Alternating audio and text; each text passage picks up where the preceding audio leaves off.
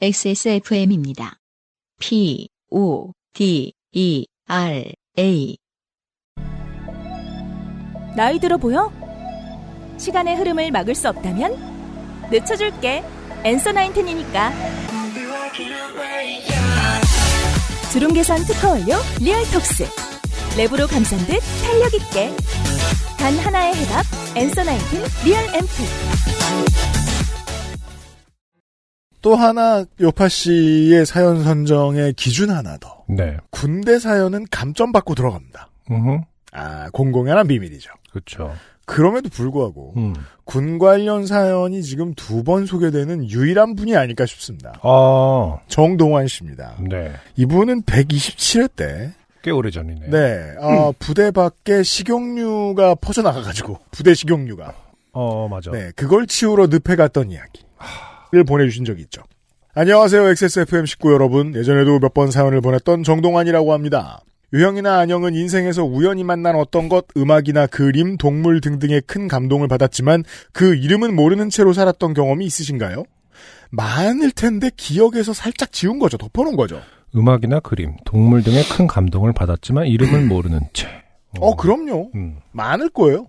저도 물론 그런 경험을 했었습니다만 최근에 그 궁금증이 몇 년 만에 해소된 경험을 겪고 나서 사연을 보냅니다. 그 약간은 다른 얘기일 수- 수도 있는데 말씀하세요. 그 이름을 모르는 거는 여전히 있는 것 같아요. 그래서 뭐랄까 최근에 저희 네. 유미미가 음. 그 놀이터에서 이렇게 이렇게 이렇게 이렇게 매달려서 이동하는 거를 성공을 했어요. 근데 이게 이름이 뭔지 모르겠더라고. 안승준 군이 어떤 동작을 하셨는데 네. 이렇게 어, 제 원숭이 눈에는 그 90년대의 그 막권사로 줄 서 있는 아저씨들 같은 뛰는 모습 슬로우 모션으로 게 싸우고 있거든요. 네, 거의 한 시작 전에 번만. 네. 아니 왜 이렇게 이렇게 원숭이가 네, 하나하나 앞으로 이렇게 내밀면서. 건너서 이렇게 하는 거 정글짐이요? 있잖아. 정글짐은 육면체들이 쌓여 있는 네네네 형태고 그렇죠. 네. 그 구름다리라고 하긴 하는데 아, 네 그런 느낌의 실제로 구름다리인데 구름다리는 이제 위에 진짜로 올라갈 수 있잖아. 예, 예, 예. 음, 근데 오징어 게임처럼 이렇게 떨어지는 그런 느낌으로. 예, 예, 예. 근데 이거 말고 이렇게 그 버스 손잡이 같은 게 이렇게 있는데 음. 원숭이처럼 매달려서 하나 아, 한 단계씩 네네네네네. 갈 수 있는 음. 그런 거 이름 모르겠더라고요. 네네. 음. 세상에는 이름을 여전히 모르는 채 존재하는 것들은 있다. 그러게요. 정식 명칭이 뭔지 영 이게 뭐 군 궁금하더라고. 얘기란 말인데 군에서 할 땐 힘들거든요. 음. 어릴 땐 쉬워요. 왜냐하면 자기 몸무게가 가벼워서. 그렇지, 그렇지. 네. 그리고 그 리듬감만 익히면은 네. 음, 좀 되는데 어쨌든 그 이름을 어떻게 알아내야 될지 어떻게 검색해야 될지 잘 모르겠더라고요. 자 아무튼 네. 저는 올 봄까지 원인 모를 복통과 소화불량, 설사에 시달리다가 대장 내시경을 받고 대장암 2기라는 판정을 받은 후 여름에 절제 수술을 받고 나서 지금까지는 일단 잘 지내는 중입니다. 아이고 다행히 비교적 조기에 발견한 편이라 항암 치료를 받지 않았으며 와 체력이나 체중 같은 체중 같은 겉으로 보이는 측면으로만 보면 수술 전보다 오히려 더 건강해졌다고 봐도 과언이 아닐 정도입니다. 네, 다행입니다. 그렇죠. 지금부터 나빠 나쁜 것도 많이 네. 끊으시고 맞아. 운동도 규칙적으로 하시고 할 거 아니에요? 네. 보통은 더 건강합니다. 그럼에도 수술 직후에는 진통제를 늘 달고 있어야 했고, 그렇죠.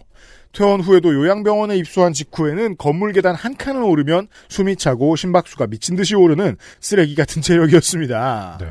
그랬기 때문에 요양병원에서는 환자들이 병원 주변을 꾸준히 산책하는 걸 권장했고, 병원의 위치 역시 무등산 자락에 주변에 하천과 논밭밖에 없는 어떻게 이런 곳에 건물을 지을 수 있지 싶은 자연 그 자체인 곳이어서 그 원래 저 무등산처럼 물론 뭐 광주가 아니면 그런 경우가 흔치 않습니다만 왜냐하면 대도시 옆에 있는 산치고는 너무 크거든요 무등산은 네. 대도시 옆에 큰 산 같은 거 있으면 그 주변 중턱에 어 요양으로 시작하는 시설이 엄청 많이 들어서 있습니다 보통 아, 그렇겠다. 스트레스와 도시 생활에 오염된 몸이 활력을 찾을 수 있게 되었습니다. 앞서 말했듯 녹색이 풍부한 곳인지라 여러 야생 물고기, 조류, 벌레 등도 매우 많았고 지나가면서 흔히 볼 수 있었던 여러 동물 중 불현듯 제 눈에 들어와 그리운 기억을 다시 되살려준 어떤 동물이 있었습니다. 네. 이것에 대한 기억은 제가 별로 사연으로 풀기 좋은 이야기가 아닌 군인, 취사병으로 복무했던 시절 좋게 되었던 때까지 거슬러 올라갑니다. 네. 당시 막 자대에 배치되어 제 위로 선임밖에 없던 시절에 저는 취사병이 해야 하는 가장 밑바닥 작업인 설거지와 잔반 치우기로 하루 종일 일하고 있었습니다. 다음부터 이어지는 이야기는 약간 더러울 수 있습니다. 더러운가요, 실제로? 음, 그러니까 청취자분들에게 주의를 요해야 할 정도인가요? 아, 이거 중요합니다. 네. 가사노동이 익숙한 사람이면 안 더럽습니다. 아, 그렇군요. 아니면 힘들 겁니다. 네네. 제가 일하던 식당은 대략 50m 정도 떨어진 곳에 있던 큰 강철 컨테이너 같은 상자 안에 거대한 갈색 고무 재질 다라이 통의 잔반을 모아서 보관해 두고 주, 주에 3회씩 근처의 개농장에서 업자 아저씨가 오면 그걸 수거해서 가져가는 시스템으로 잔반을 처리하고 있었습니다. 음, 이게 굉장히 보편적인가 보죠. 주변 농장에 이렇게 주는 형태가 짬을 주는 형태가. 다만 요즘은 다른 농장에 주고 계시겠네요. 개농장들이 거의 사라지는 추세니까요. 그러니까요. 잔반 한 통을 꽉 찼을 때 대략 120kg 정도 됐었고 이를 L자형 수레에 실어서 식당 후문에서 꺼내 컨테이너 안에 보관해 두는 것이 한 끼 식사가 끝나면 취사병 쫄병이 하는 일이었습니다. 이를 교육받을 때 선임들이 경고, 경고한 부분이 하나 있었는데 식당에서 컨테이너까지 가는 시멘트와 거친 자갈로 포장된 길에 성인 남성의 주먹이 충분히 들어가고도 남을 패인 곳이 있다는 것이었고 여기 바퀴가 들어가면 바로 수레가 엎어지고 대참사가 일어나니 주의하라는 것이었습니다. 어. 누가 겪어봤단 거겠죠. 근데 군대인데 네. 시멘트와 포, 그 자갈로 포장된 길인데 어 이렇게 구멍이 패여 있으면 네. 여기서 드는 의문은 네. 주의를 줄 것인가 아니면 막을 것인가? 그죠? 근데 이거는- 그 또 막는 건 막는이라는 양반들이 따로 있는데 아니 이거는 고- 이 정도 성인 구- 주먹이면은 생각보다 크지 않은 거기 때문에 네. 뭐라도 잠깐 공구리를 치면 되는 거 아닙니까? 저도 벌써 뭐 수백 년 전에 그 여기에 있어봤기 때문에 잘 모르겠는데 그래도 기억은 나요. 네. 음. 길바닥은 고르지 않아요. 길바닥에는 세금을 잘 안 쓰는 것 같았습니다. 아, 그러니까 이게 주의를 주고 말 일인지 아니면 네. 문제 자체를 해결하는 게 훨씬 빠른 일이 아닌가? 왜냐면 방금 상상을 했거든요. 이걸 네. 계속해서 넘어진다고 생각했을 때 네. 사람은 계속해서 실수를 하기 마련인데. 뭐 장교들은 몰라도 적어도 사병들은 예. 음. 그다지 적극적으로 일하도록 설계되어 있지 않습니다. 음. 급여 체계도 그렇고. 네. 자. 그리고 저는 화창한 어느 봄날 어느 정도 반복되는 일에 경험이 쌓여서 딴 생각을 하며 잔반을 치우는 중에 당연히 잔반통을 성대하게 엎어버렸습니다. 그렇군요. 누군가는 이거를 바라고 있거나 기다리고 있었기 때문에 이것을 해결하지 않고 그대로 구멍을 두는 것이 아닌가. 네. 이 시스템이 돌아가는데 도움이 된다. 이건 120kg 아닐지. 정도를. 네. 음. 정말 말 그대로 대참사가 일어나 멘탈이 붕괴했고 동기는 식당 뒷마당에서 재활용품 정리를 하다가 이것을 목격하고 똑같이 두려움에 떨었습니다. 아, 이게 이제 웃을 수 있는 일 자체가 아닌가 보군요. 이게- 120kg가 쏟아지면 와하하하 막 이런 게 아니라 그죠? 두렵다.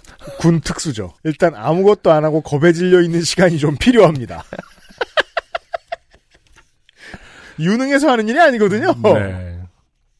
선임들과 식당 간부들에게 대체 무슨 욕을 어떻게 먹을지 상상이 되지 않았습니다. 그래도 저는 일단 최대한 수습을 하려고 식당으로 뛰어가 빗자루와 쓰레받기를 가져와 어느 정도 부피가 있는 물건들은 다시 잔반통 안에 넣었습니다.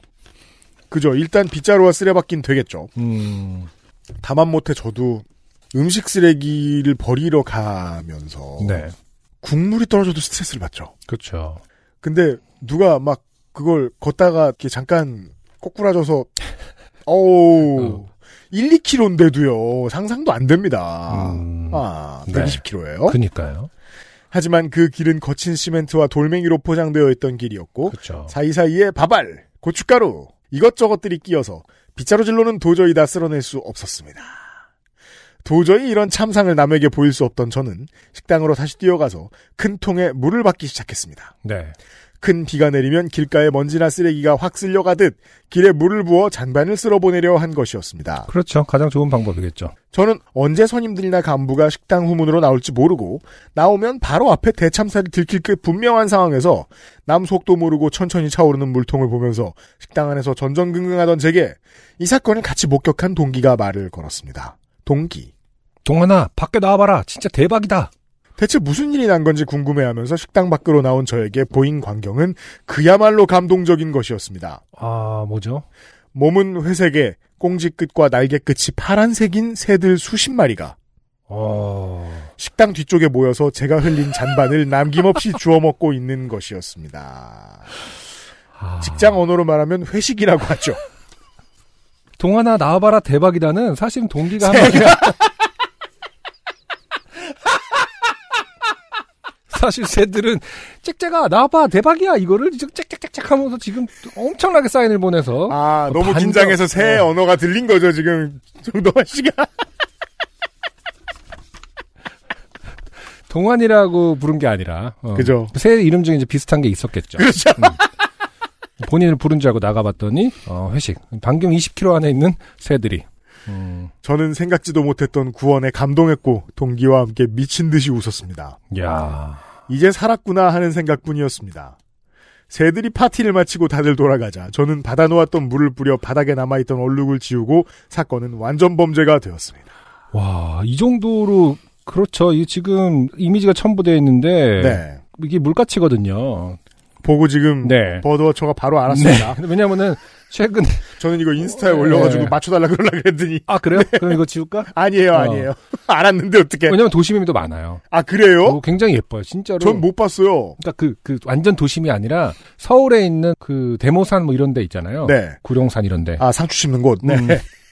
갔더니 있더라고. 알도 난 거 제가 봤어요. 알도 봤고, 새도 봐서 그때 막 물가치에 대해서 한번 네. 그 우리 곤충 박사랑 같이 가서 이걸 발견하고 물가치 알이랑 그 새끼들 막 둥지 위에 있더라고요. 음. 그 보고 나서 이제 친해 알게 된 건데 굉장히 사실은 성격도 강하고 네.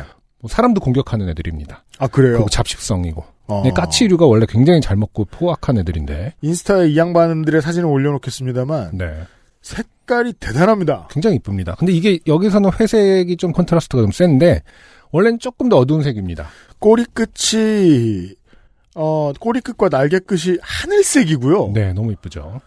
이런 파우더 블루가 자연에 있다는 것도 너무 신기한데 네 어 그리고 몸은 몸통은 어 지금 사진상으로는 좀 밝아 보이는 음. 회색 연회색에 어 머리는 그 두개골 위쪽은 남색 네 조지타운 컬러예요. 음. 어허. 그러니까 약간 저기 청바지에 마이 남색 모자 쓰고 회색 마이 입은 걸 그런 어떤 신사 같은 느낌이죠. 아 저는 그 턱시도인데. 새내기 남학생 룩 이런 거를 생각했는데 아 말이죠. 비슷한. 과자매 회색 음. 진 같은 거에다가 어색한 하늘색 신발을 신고 있는 아 각자 보는 관점 이렇게 다르거든요. 좋아하는 색깔이 다르니까. 네. 곧바로 또 가는구나 이렇게. 음. 그러게요. 네. 저는 그 이름 모를 새의 모습을 제 눈에 확실히 담았고 그 길로 사이버 지식 정보방에 가서 그 새의 이름을 알고 싶어 파랑새, 파란새, 음. 하늘색새 음. 등 맞아요. 여러 키워드로 검색을 했지만 알 수 없었습니다. 결국 그 새의 이름이 무엇이었는지는 예비군 훈련이 끝난 이후 요양병원에 입원했을 때까지 알 수 없었습니다. 제가 확실히 알 수 있었던 건 도시에선 거의 볼 수 없었고 제가 있던 부대나 요양병원처럼 사람이 잘 안 돌아다니는 곳에서 자주 보인다는 것 뿐이었습니다. 그렇군요. 제가 이세의 이름을 알게, 알게 된 건 정말 최근, 지금으로부터 몇 주 전이었습니다. 집에서 커뮤니티 사이트를 보다가 귀여운 한국의 야생 조류들, 대충 이런 이름이었던 게시물을 클릭하고, 저는 제 군 생활의 소소한 구세조의 이름이 무엇인지 알 수 있었습니다. 네. 그 새의 이름은 물까치였습니다. 그렇죠. 은인의 이름도 모르는 배음 망덕한 놈이라는 이때까지 저를 눌러왔던 죄책감이 눈 녹듯 사라지고 물가치에 대한 감사함만 남았습니다. 저는 이제 누군가가 저에게 제일 좋아하는 동물이 무엇이냐 물으면 당당하게 물가치라고 말할 수 있는 사람이 된 것입니다. 그 전에도 맛 있었는데 몰랐다 이름을. 네. 네. 간단한 이야기라고 생각했는데 쓰고 보니 긴 사연이 된 것 같습니다. 긴 글 읽어주셔서 감사합니다. 귀하신 분의 조난을 함께 실어서 보냅니다. 하고 물가치 사진을 얹어 주셨습니다. 네. 어, 이런 일도 있군요. 이게 그 흔치 않은 새를 볼 때는 말입니다. 어디 이제 도로 난간 이런 데 이렇게 있으면 우와 저런 하면서 그쵸, 쳐다본 그쵸. 다음에 네. 혼자 사나 봐 이렇게 생각한단 말이에요. 인간은 지 보이는 것밖에 안 보이니까. 근데 이제 잔반을 뿌려봐야 동네 친구들이 다 모여서 개체 해수가 많다는 걸 알 수 있게 되는군요. 네. 네. 근데 우리가 이제 길냥이 같은 경우도 사실은 뭐 이제 쓰레기를 뒤진다거나 음. 말 그대로 음, 그 음수 잔반들을 먹으면 이제 굉장히 붓고 그 나트륨 때문에 네, 네, 안 좋다고 그렇죠. 하긴 하잖아요. 네네네. 그럼 조류는 어떤지 궁금하긴 하네요. 이렇게 갑자기 파티를 완전 진짜 야 인간의 그- 그, 그 네. 그죠. 음식이다 하면서 먹었는데 단체로 설사죠, 뭐. 이 단짠이 좋을 리가 있습니까? 얼굴 야너 얼굴 부었다 뭐 이러면서 짹짹 뭐 이러면서 갑자기 저기 뭐냐 서로 고춧가루 낀 어. 거 껴주고 했겠죠.